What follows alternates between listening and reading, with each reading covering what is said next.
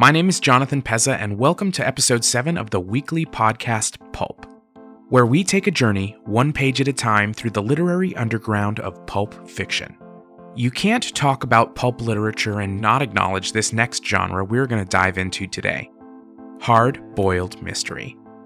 Cops, gumshoes, private eyes, and detectives slinging that oh so unique slangy dialogue while standing as the thin blue line against the societal underbelly of violent crime.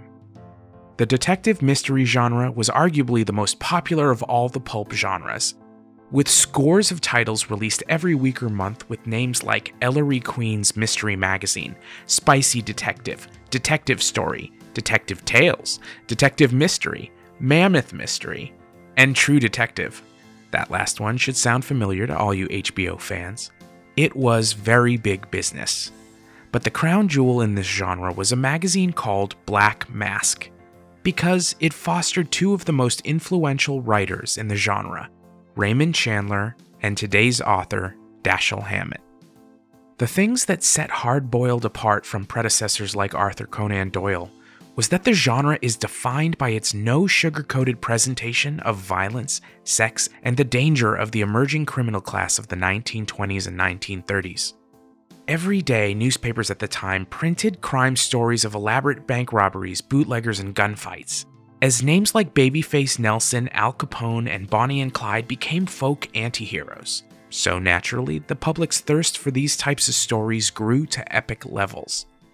People craved the grimy, visceral experience that the newspapers only hinted at. And so, the pulps expanded on it and presented the stories in all their realistic, gruesome glory. And out of that grew the hard boiled detective. But don't by any means think that this genre has gone away. It is alive and thriving today in the form of TV shows like Mindhunter, Hannibal, Fargo, Bosch, Cold Case, Criminal Minds, The Wire, this list literally goes on forever. The modern crime genre is the hard boiled murder mystery, repackaged and reconfigured and sold to you a million different ways. Why? Because just like the readers of yesteryear, we love to revel in those gritty details that amplify our hidden dark sides.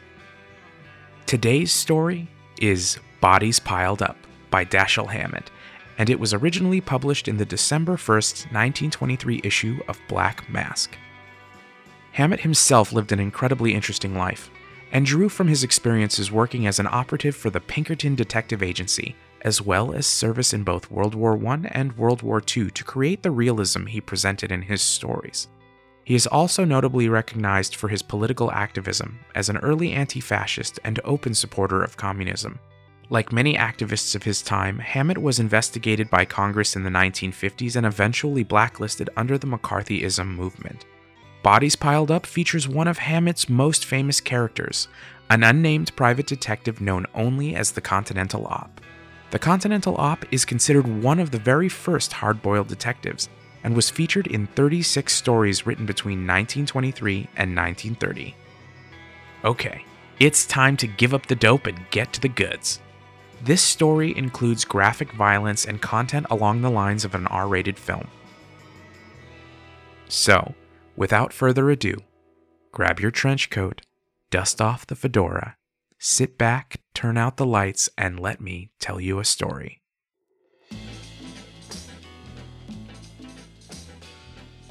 The Montgomery Hotel's regular detective had taken his last week's rake off from the hotel bootlegger in merchandise instead of cash had drunk it down and had fallen asleep in the lobby and been fired. I happened to be the only idle operative in the Continental Detective Agency's San Francisco branch at the time, and thus it came about that I had three days of hotel coppering while a man was being found to take the job permanently. The Montgomery is a quiet hotel of a better sort, and so I had a very restful time of it. Until the third and last day. Then things changed. I came down to the lobby that afternoon to find Stacy, the assistant manager on duty at the time, hunting for me. One of the maids just phoned that there's something wrong in 906, he said. We went up to the room together. The door was open. In the center of the floor stood a maid, staring goggle eyed at the closed door of the clothes press. From under it, extending perhaps a foot across the floor toward us, was a snake shaped ribbon of blood. I stepped past the maid and tried the door. It was unlocked. I opened it. Slowly, rigidly, a man pitched out backward, and there was a six inch slit down the back of his coat, and the coat was wet and sticky. That wasn't altogether a surprise. The blood on the floor had prepared me for something of that sort. But when another one followed him, facing me, this one with a purple, distorted face, I dropped the one I had caught and jumped back. And as I jumped, a third man came tumbling out after the others. From behind me came a scream and a thud as the maid fainted. I wasn't feeling any too sturdy myself. I'm no sensitive plant, and I've looked at a lot of unlovely sights in my time, but for weeks afterwards, I could see those three dead men coming out of the clothes press to pile at my feet. Coming out slowly, almost deliberately, in a ghastly game of follow the leader. Seeing them, you couldn't really doubt that they were really dead. Every detail of their falling, every detail of the heap in which they now lay had a horrible certainty of lifelessness in it. I turned to Stacy, who deathly white himself was keeping on his feet only by clinging to the foot of the brass bed. Get the woman out. Get doctors. Police. I pulled the three dead bodies apart, laying them out in a grim row, faces up. Then I made a hasty examination of the room. A soft hat which fitted one of the dead men lay in the center of the unruffled bed. The room key was in the door, on the inside. There was no blood in the room anywhere except where it had leaked from the clothes press, and the room showed no signs of having been the scene of a struggle. The door to the bathroom was open. In the bottom of the bathtub was a shattered gin bottle, which, from the strength of the odor and the dampness of the tub, had been nearly full when broken. In one corner of the bathroom, I found a small whiskey glass and another under the tub. Both were dry, clean, and odorless. The inside of the clothes press was stained with blood from the height of my shoulder to the floor, and two hats lay in the puddle of blood on the closet floor. Each of the hats fitted one of the dead men. That was all. Three dead men, a broken gin bottle, blood. Stacy returned presently with the doctor, and while the doctor was examining the dead men, the police detectives arrived. The doctor's work was soon done. This man, he said, pointing to one of them, was struck on the back of the head with a small blunt instrument and then strangled. This one, pointing to the other, was simply strangled. And the third was stabbed in the back with a blade perhaps five inches long. They have been dead for about two hours, since noon or a little after. The assistant manager identified two of the bodies. The man who had been stabbed, the first to fall out of the clothes press, had arrived at the hotel three days before, registering as Tudor Ingram of Washington, D.C., and had occupied room 915, three doors away. The last man to fall out, the one who had simply been choked, was the occupant of this room. His name was Vincent Devlin. He was an insurance broker who had made the hotel his home since his wife's death some four years before. The third man had been seen in Devlin's company frequently, and one of the clerks remembered that they had come into the hotel together about five minutes after 12 that day. Cards and letters in his pocket told us that he was Homer Ansley, a member of the law firm of Lankershim and Ansley, whose offices were in the Miles building, next door to Devlin's office, in fact. Devlin's pockets held between 150 and $200. Ansley's wallet contained more than a thousand. Ingram's pocket yielded nearly $300, and in the money belt around his waist we found 2200 and two medium-sized unset diamonds. All three had watches. Devlin's was a valuable one in their pockets, and Ingram wore two rings, both of which were expensive. Ingram's room key was in his pocket. Beyond this uh, money, whose presence would seem to indicate that the robbery hadn't been the motive behind the three killings, we found nothing on any of their persons to throw the slightest light on the crime. Nor did the most thorough examination of both Ingram's and Devlin's rooms teach us anything. In Ingram's room, we found a dozen or more packs of carefully marked cards, some crooked dice, and an immense amount of data on racehorses. Also, we found out that he had a wife who lived on East Delavan Avenue in Buffalo and a brother on Crutcher Street in Dallas, as well as a list of names and addresses that we carried off to investigate later. But nothing in either room pointed even indirectly at murder. Fells, the police department Bertillon man, found a number of fingerprints in Devlin's room, but we couldn't tell whether they would be of any value or not until we had worked them up. Though Devlin and Ansley had apparently been strangled by hands, Fell was unable to get prints from either of their necks or their collars. The maid who had discovered the blood said that she had straightened up Devlin's room between 10 and 11 in the morning, but had not put fresh towels in the bathroom. It was for this purpose that she had gone into the room in the afternoon. She had found the door unlocked, with the key on the inside. And, as soon as she entered, she had seen the blood and telephoned Stacy. She had seen no one in the corridor nearby as she entered the room.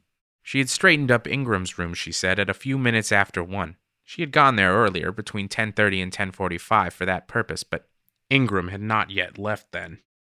The elevator man, who had carried Ansley and Devlin up from the lobby at a few minutes after 12, remembered that they had been laughing and discussing their golf scores of the previous day during the ride. No one had seen anything suspicious in the hotel around the time at which the doctor had placed their murders, but that was to be expected. The murderer could have left the room, closing the door behind him, and walked away secure in the knowledge that at noon a man in the corridors of the Montgomery would attract little attention. If he was staying at the hotel, he would simply have gone to his room. If not, he would have either walked all the way down to the street or down a floor or two and then caught the elevator. None of the employees had ever seen Ingram or Devlin together. There was nothing to show that they had even the slightest acquaintance. Ingram, habitually stayed in his room until noon, and did not return until very late at night. Nothing was known of his affairs. At the Miles building, we, that is, Marty O'Hara and George Dean of the Police Department Homicide Detail and I, questioned Ansley's partner and Devlin's employees. Both Devlin and Ansley, it seemed, were ordinary men who lived ordinary lives. Lives that held neither dark spots nor odd kinks. Ansley was married and had two children. He lived on Lake Street. Both men had a sprinkling of relatives and friends scattered here and there throughout the country, and so far as we could learn, their affairs were in perfect order. They had left their offices this day to go to a luncheon together, intending to visit uh, Devlin's room first for a drink apiece from a bottle of gin somebody coming from Australia had smuggled into him. Well, O'Hara said when we were on the street again, this much is clear. If they went up to Devlin's room for a drink, it's a cinch that they were killed almost as soon as they got into the room. Those whiskey glasses you found were clean and dry. Whoever turned the trick must have been waiting for him. I wonder about this fellow Ingram. I was wondering that too, I said, figuring it out from the positions I found them in when I opened the closet door. Ingram sizes up as the key to the whole thing. Devlin was back against the wall and Ansley in front of him both facing the door. Ingram was facing them, with his back to the door. The clothes press was just large enough for the three of them to be packed in it, too small for any of them to slip down while the door was closed. Then there was no blood in the room except for what had come from the clothes press. Ingram, with that gaping slit in his back, couldn't have been stabbed until he was in the closet, or he'd have bled elsewhere. He was standing close to the other men when he was knifed and whoever knifed him closed the door quickly afterward. Now, why should he have been standing in such a position? Do you dope it out that he and another killed the two friends, and that while he was stowing the bodies in the closet, his accomplice finished him off? Maybe, Dean said. And that maybe was still as far as we had gotten three days later. We had sent and received bales of telegrams had relatives and acquaintances of the dead men interviewed, and we had found nothing that seemed to have any bearing upon their deaths, nor had we found the slightest connecting link back to Ingram or the other two. We had traced those other two step by step almost to their cradles. We had accounted for every minute of the time since Ingram had arrived in San Francisco, thoroughly enough to convince us that neither of them had met Ingram.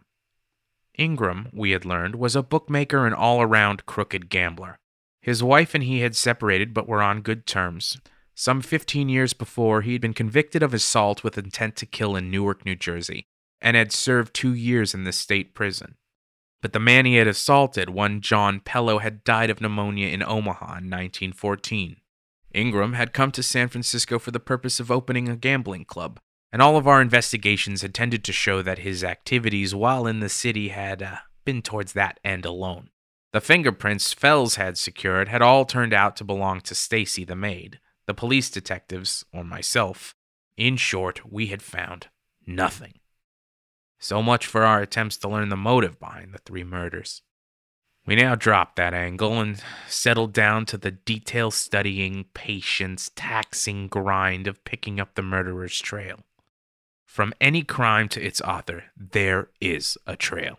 It may be, as in this case, obscure, but since matter cannot move without disturbing other matter along its path, there always is. There must be a trail of some sort, and finding and following such trails is what a detective is paid to do. In the case of murder, it is possible sometimes to take a shortcut to the end of the trail by first finding the motive. A knowledge of the motive often reduces the field of possibilities, sometimes points directly to the guilty one, and it is on this account that murderers are, as a rule, more easily apprehended than any other class of criminals but a knowledge of the motive isn't indispensable. Quite a few murder mysteries are solved without its help. And in a fair proportion, say 10 to 20% of cases where men are convicted justly of murder, the motive isn't clearly shown even at the last, and sometimes is hardly guessed at. So far, all we knew about the motive in the particular case we were dealing with was that it hadn't been robbery. Unless something we didn't know about had been stolen something of significant value to make the murderer scorn the money in his victim's pockets. We hadn't altogether neglected the search for the murderer's trail, of course, but being human, we had devoted most of our attention to trying to find a shortcut.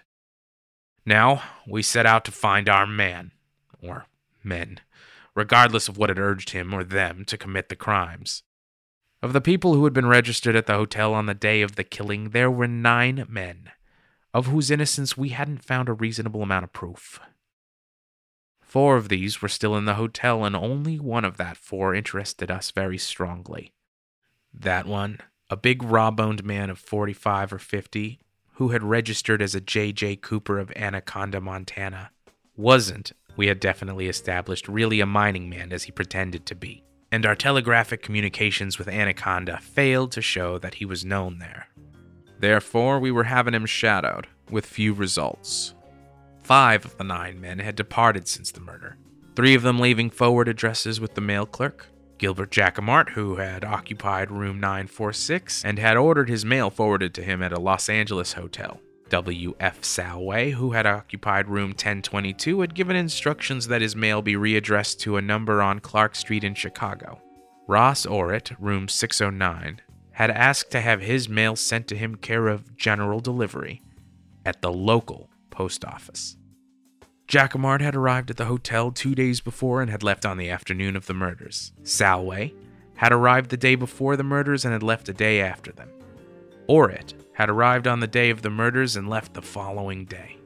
Sending telegrams to have the first two found and investigated, I went after Orrit myself. A musical comedy named What For was being widely advertised just then with gaily printed plum colored handbills. I got one of them, and at a stationery store an envelope to match, and mailed it to Orrit at the Montgomery Hotel. There are concerns that make a practice of securing the names of arrivals at the principal hotels and mailing them advertisements. I trusted that Orrit, knowing this, wouldn't be suspicious when my gaudy envelope forwarded from the hotel reached him through the general delivery window.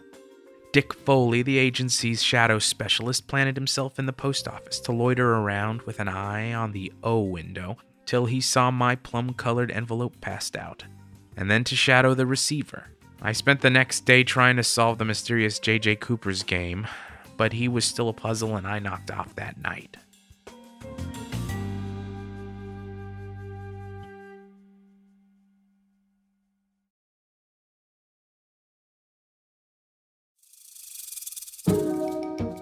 At a little before five on the following morning, Dick Foley dropped into my room on his way home to wake me and tell me what he had done for himself. This Orrit baby is our meat, he said. Picked him up when he got his mail yesterday afternoon. Got another letter beside yours. He's got an apartment on Van Ness Avenue. Took it the day after the killing, under the name B.T. Quinn. Packing a gun under the left arm, there's that, uh, sort of bulge there. Just went home to bed, been visiting all the dives in North Beach. Who do you think he's hunting for? Who? Guy Cudner. That was news. This guy Cudner, alias the Dark Man, was the most dangerous bird on the coast, if not in the country. He had only been nailed once. But if he had been convicted of all the crimes that everybody knew he had committed, he'd have needed half a dozen lives to crowd his sentences into, beside another half dozen to carry the gallows. However, he decidedly had the right sort of backing, enough to buy him everything he needed in the way of witnesses, alibis, even juries, and so the talk went an occasional judge. I don't know what went wrong with his support on that one time he was convicted up north and sent over for a 1 to 14 year hitch, but it adjusted itself promptly for the ink was hardly dry on the press notices of his conviction before he was let loose on parole. Is Cudner in town? Don't know, Dick said. But this orator Quinn, or whatever his name is, is surely hunting for him. In Rick's place, at Wop Healy's and Bugatti's, Porky Grout tipped me off. Says Orrit doesn't know Cudner by sight, but is trying to find him. Porky didn't know what he wants with him. This Porky Grout was a dirty little rat who would sell out his family if he ever had one for the price of a flop. But with these lads who play both sides of the game, it's always a question of which side they're playing when you think they're playing yours. Think Porky was coming clean? I asked. Chances are, but you can't gamble on him. Is Orrit acquainted here? Doesn't seem so. Knows where he wants to go, but has to ask how to get there. Hasn't spoken to anybody that seemed to know him. What's he like? Not the kind of egg you'd want to tangle with offhand, if you ask me. He and Cudner would make a good pair. They don't look alike. This egg is tall and slim, but he's built right. Those fast, loose muscles. Face is sharp without being thin, if you get me. I mean, all the lines in it are straight, no curves. Chin, nose, mouth, eyes, all straight, sharp lines and angles. Looks like the kind of egg we know Cudner is. Make a good pair. Dresses well, doesn't look like a rowdy but harder than hell. A big game hunter. Our meat, I betcha. Doesn't look bad, I agreed. He came to the hotel the morning of the day the men were killed, and checked out the next morning. He packs a rod and changed his name after he left, and now he's paired off with the Dark Man. It doesn't look bad at all. I'm telling you, Dick said. This fellow looks like three killings wouldn't disturb his rest any. I wonder where Cudner fits in. I can't guess. But if he and Orrit weren't connected yet, then Cudner wasn't in on the murders. But he may give us the answers. Then I jumped out of bed. I'm going to gamble on Porky's dope being on the level. How would you describe Cudner? You know him better than I do. Yeah, but how would you describe him to me if I didn't know him? A little fat guy with a red forked scar on his left cheek. What what's the idea? It's a good one, I admitted. That scar makes all the difference in the world. If he didn't have it, and you were to describe him to me, you'd go into all sorts of details about his appearance. But he has it. So you say, short little fat guy with a scar on his cheek. It's ten to one that that's just how he's been described to Orrit. I don't look like Cudner, but I'm his size and build, and with a scar on my cheek, he'll fall for me. What then? There's no telling but I ought to be able to learn a lot if I can get Orrit talking to me as Cudner. It's worth a try, anyway. You can't get away with that, not here in San Francisco. Cudner is too well known. What difference does it make, Dick? Orrit is the only one I want to fool. And if he takes me for Cudner, well and good. And if he doesn't, still well and good. I won't force myself on him. How are you going to fake the scar? Easy. We have pictures of Cudner showing the scar in the criminal gallery.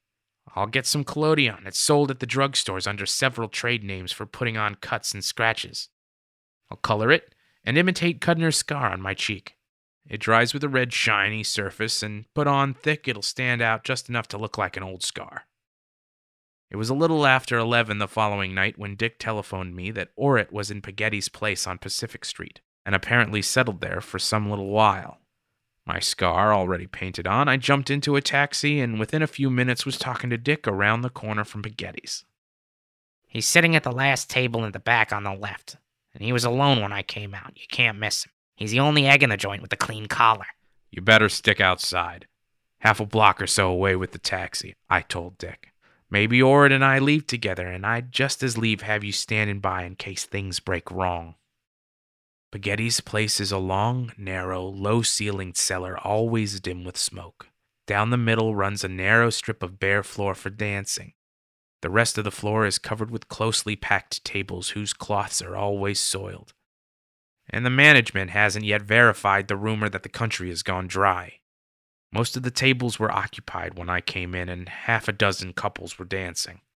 Few of the faces to be seen were strangers to the morning lineup at police headquarters. Peering through the smoke, I saw Orrit at once, seated alone in a far corner, looking at the dancers with the set blank face of one who masks an all seeing watchfulness. I walked down the other side of the room and crossed the strip of dance floor directly under the light so that the scar might be clearly visible to him. Then I selected a vacant table not far from his and sat down facing him. Ten minutes passed while he pretended an interest in the dancers, and I affected a thoughtful stare at the dirty cloth on my table. But neither of us missed so much as a flicker of the other's lids.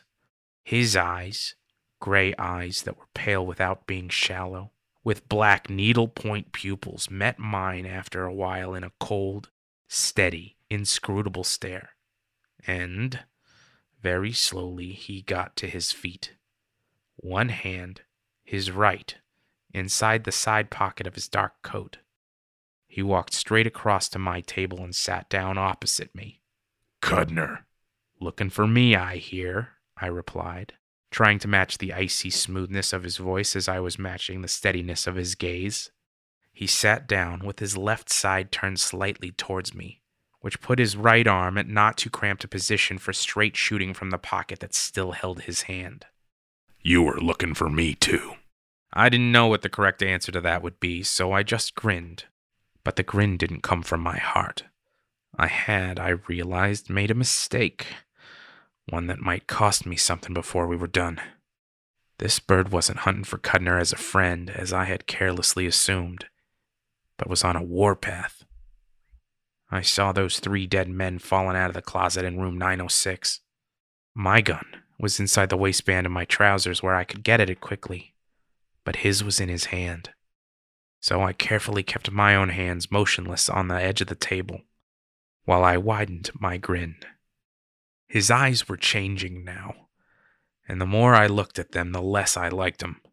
The gray in them had darkened and grown duller, and the pupils were larger and white crescents were showing beneath the gray. Twice before I had looked into eyes such as these, and I hadn't forgotten what they meant. The eyes of a congenital killer. Suppose you speak your piece, I suggested after a while. But he wasn't to be beguiled into idle conversation. He shook his head a mere fraction of an inch, and the corners of his compressed mouth dropped down a trifle. The white crescents of eyeballs were growing broader, pushing the gray circles up under the upper lids. It was coming. There was no waiting for it. I drove a foot into his shins under the table, and at the same time pushed the table into his lap and threw myself across it. The bullet from his gun went off to one side. Another bullet, not from his gun, thudded into the table that was upended between us. I had him by the shoulders when the second shot from behind took him in the left arm, just below my hand. I let go then and fell away, rolling over against the wall and twisting around to face the direction at which the bullets were coming. I twisted around just in time to see, jerking out of sight behind a corner of the passage that gave to a small dining room, Guy Cudner's scarred face. As it disappeared, a bullet from Orrit's gun splattered the plaster from the wall where it had been. I grinned at the thought of what must be going on in Orrit's head as he lay sprawled out on the floor, confronted by two Cudners. But then he took a shot at me and I stopped grinning. Luckily, he had to twist around to fire at me, putting his weight on his wounded arm, and the pain made him wince, spoiling his aim. Before he had adjusted himself more comfortably, I had scrambled on hands and knees to Bugatti's kitchen door, only a few feet away, and had myself safely tucked out of range around an angle in the wall. All but my eyes and the top of my head, which I risked so that I might see what went on. Orrit was now 10 or 12 feet from me, lying flat on the floor facing Cudner, with a gun in his hand and another on the floor beside him. Across the room, perhaps 30 feet away, Cudner was showing himself around his protective corner at brief intervals to exchange shots with the man on the floor, occasionally sending one my way. We had the place to ourselves. There were four exits, and the rest of Bugatti's customers had used them all. I had my gun out, but I was playing a waiting game.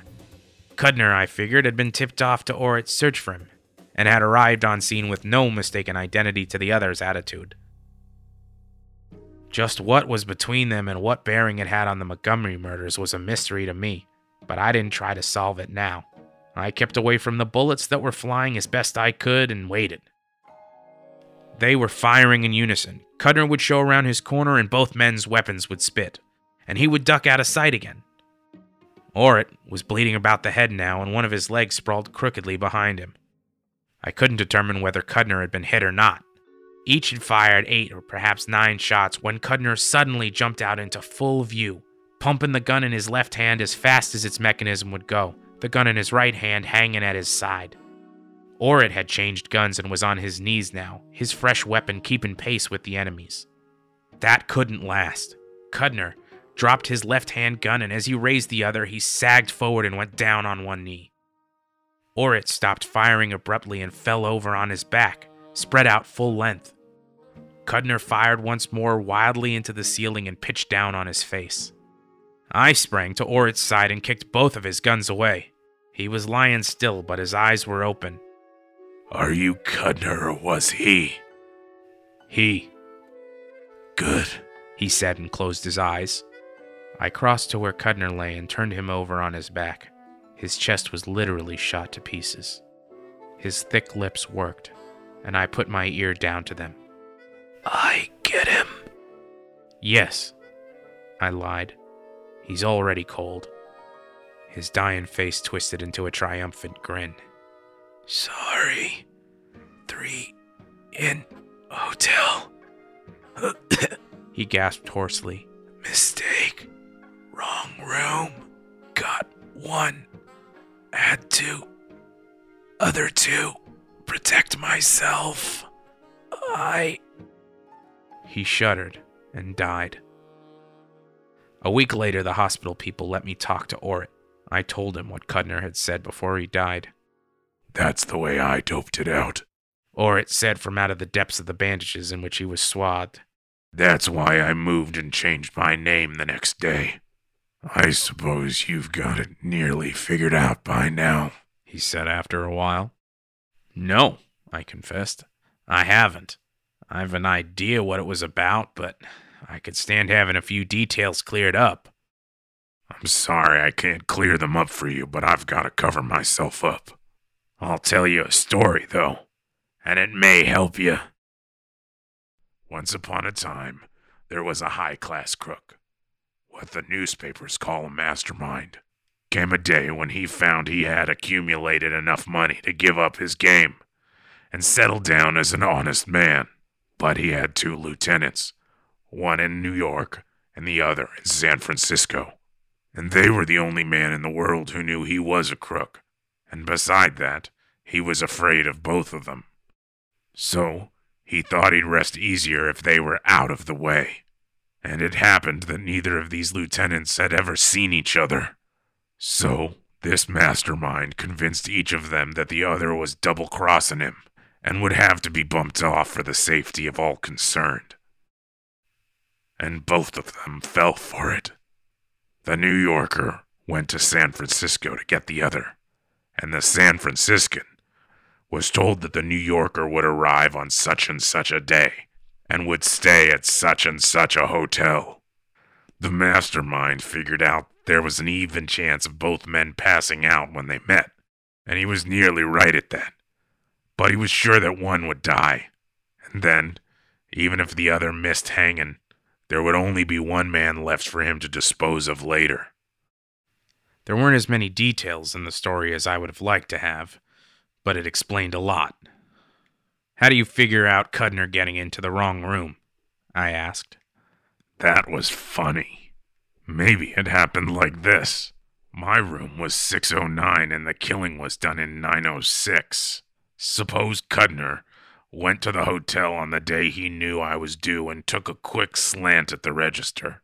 He wouldn't want to be seen looking at it if he could avoid it, so he didn't turn it around, but flashed a look at it as it lay facing the desk. When you read figures upside down, you have to transpose them in your head to get them straight. Like one, two, three. You'd get that, three, two, one, and then turn them around in your head. That's what Cudner did with mine. He was keyed up, of course, thinking of the job ahead of him, and he overlooked the fact that 609 upside down still reads 609 just the same. So he turned it around and made it 906. Devlin's room. That's how I doped it, I said, and I reckon it's about right. And then he looked at the key rack and saw that 906 wasn't there, so he thought he just might as well get the job done right then, when he could roam the hotel corridors without attracting attention. Of course, he may have gone up to the room before Ansley and Devlin came in and waited for them, but I doubt it. I think it was more likely that he simply arrived at the hotel a few minutes after they had come in. Ansley was probably alone in the room when Cudner opened and unlocked the door and came in, Devlin being in the bathroom getting the glasses. Ansley was about your size and age, and close enough in appearance to fit a rough description of you. Cudner went for him, and then Devlin, hearing the scuffle, dropped the bottle and glasses and rushed out, got his. Cudner, being the sort that he was, would figure that two murders was no worse than one, and he wouldn't want to leave any witnesses around. And that's probably how Ingram got into it. He was passing on his way from his room to the elevator and perhaps heard the racket and investigated. And Cudner put a gun to his face and made him stow the two bodies in the clothes press. And then he stuck his knife in Ingram's back and slammed the door on him. That's about the. An indignant nurse descended on me from behind and ordered me out of the room, accusing me of getting her patient excited. Orrit stopped me as I turned to go. Keep your eye on the New York dispatches, he said, and maybe you'll get the rest of the story. It's not over yet. Nobody has anything on me out here. Bugatti's was self defense as far as I'm concerned. And as soon as I'm on my feet again and can get back east, there's gonna be a mastermind holding a lot of lead. That's a promise. I believed him. This episode was co produced by Melissa Starr. The music in today's episode was provided by EpidemicSound.com. If you like pulp, please check out our sister podcast, The Curious Matter Anthology, a series that adapts short stories from famous authors in science fiction and horror into full cast cinematically produced audio dramas. Including our most recent two part adaptation, the supernatural horror detective tale, Carnacki Gateway of the Monster. You can check the show out at www.curiousmatterpodcast.com or anywhere you like to listen to podcasts. Pulp releases a new episode almost every week, so make sure to subscribe for free on the platform of your choice today, and if you can, leave us a five star rating or review. You can also follow the show on Twitter at Pulp the Podcast or reach out to me directly via email at jonathan at pulpthepodcast.com. I'm Jonathan Pezza, your host, and thank you for listening. The Fable and Folly Network, where fiction producers flourish.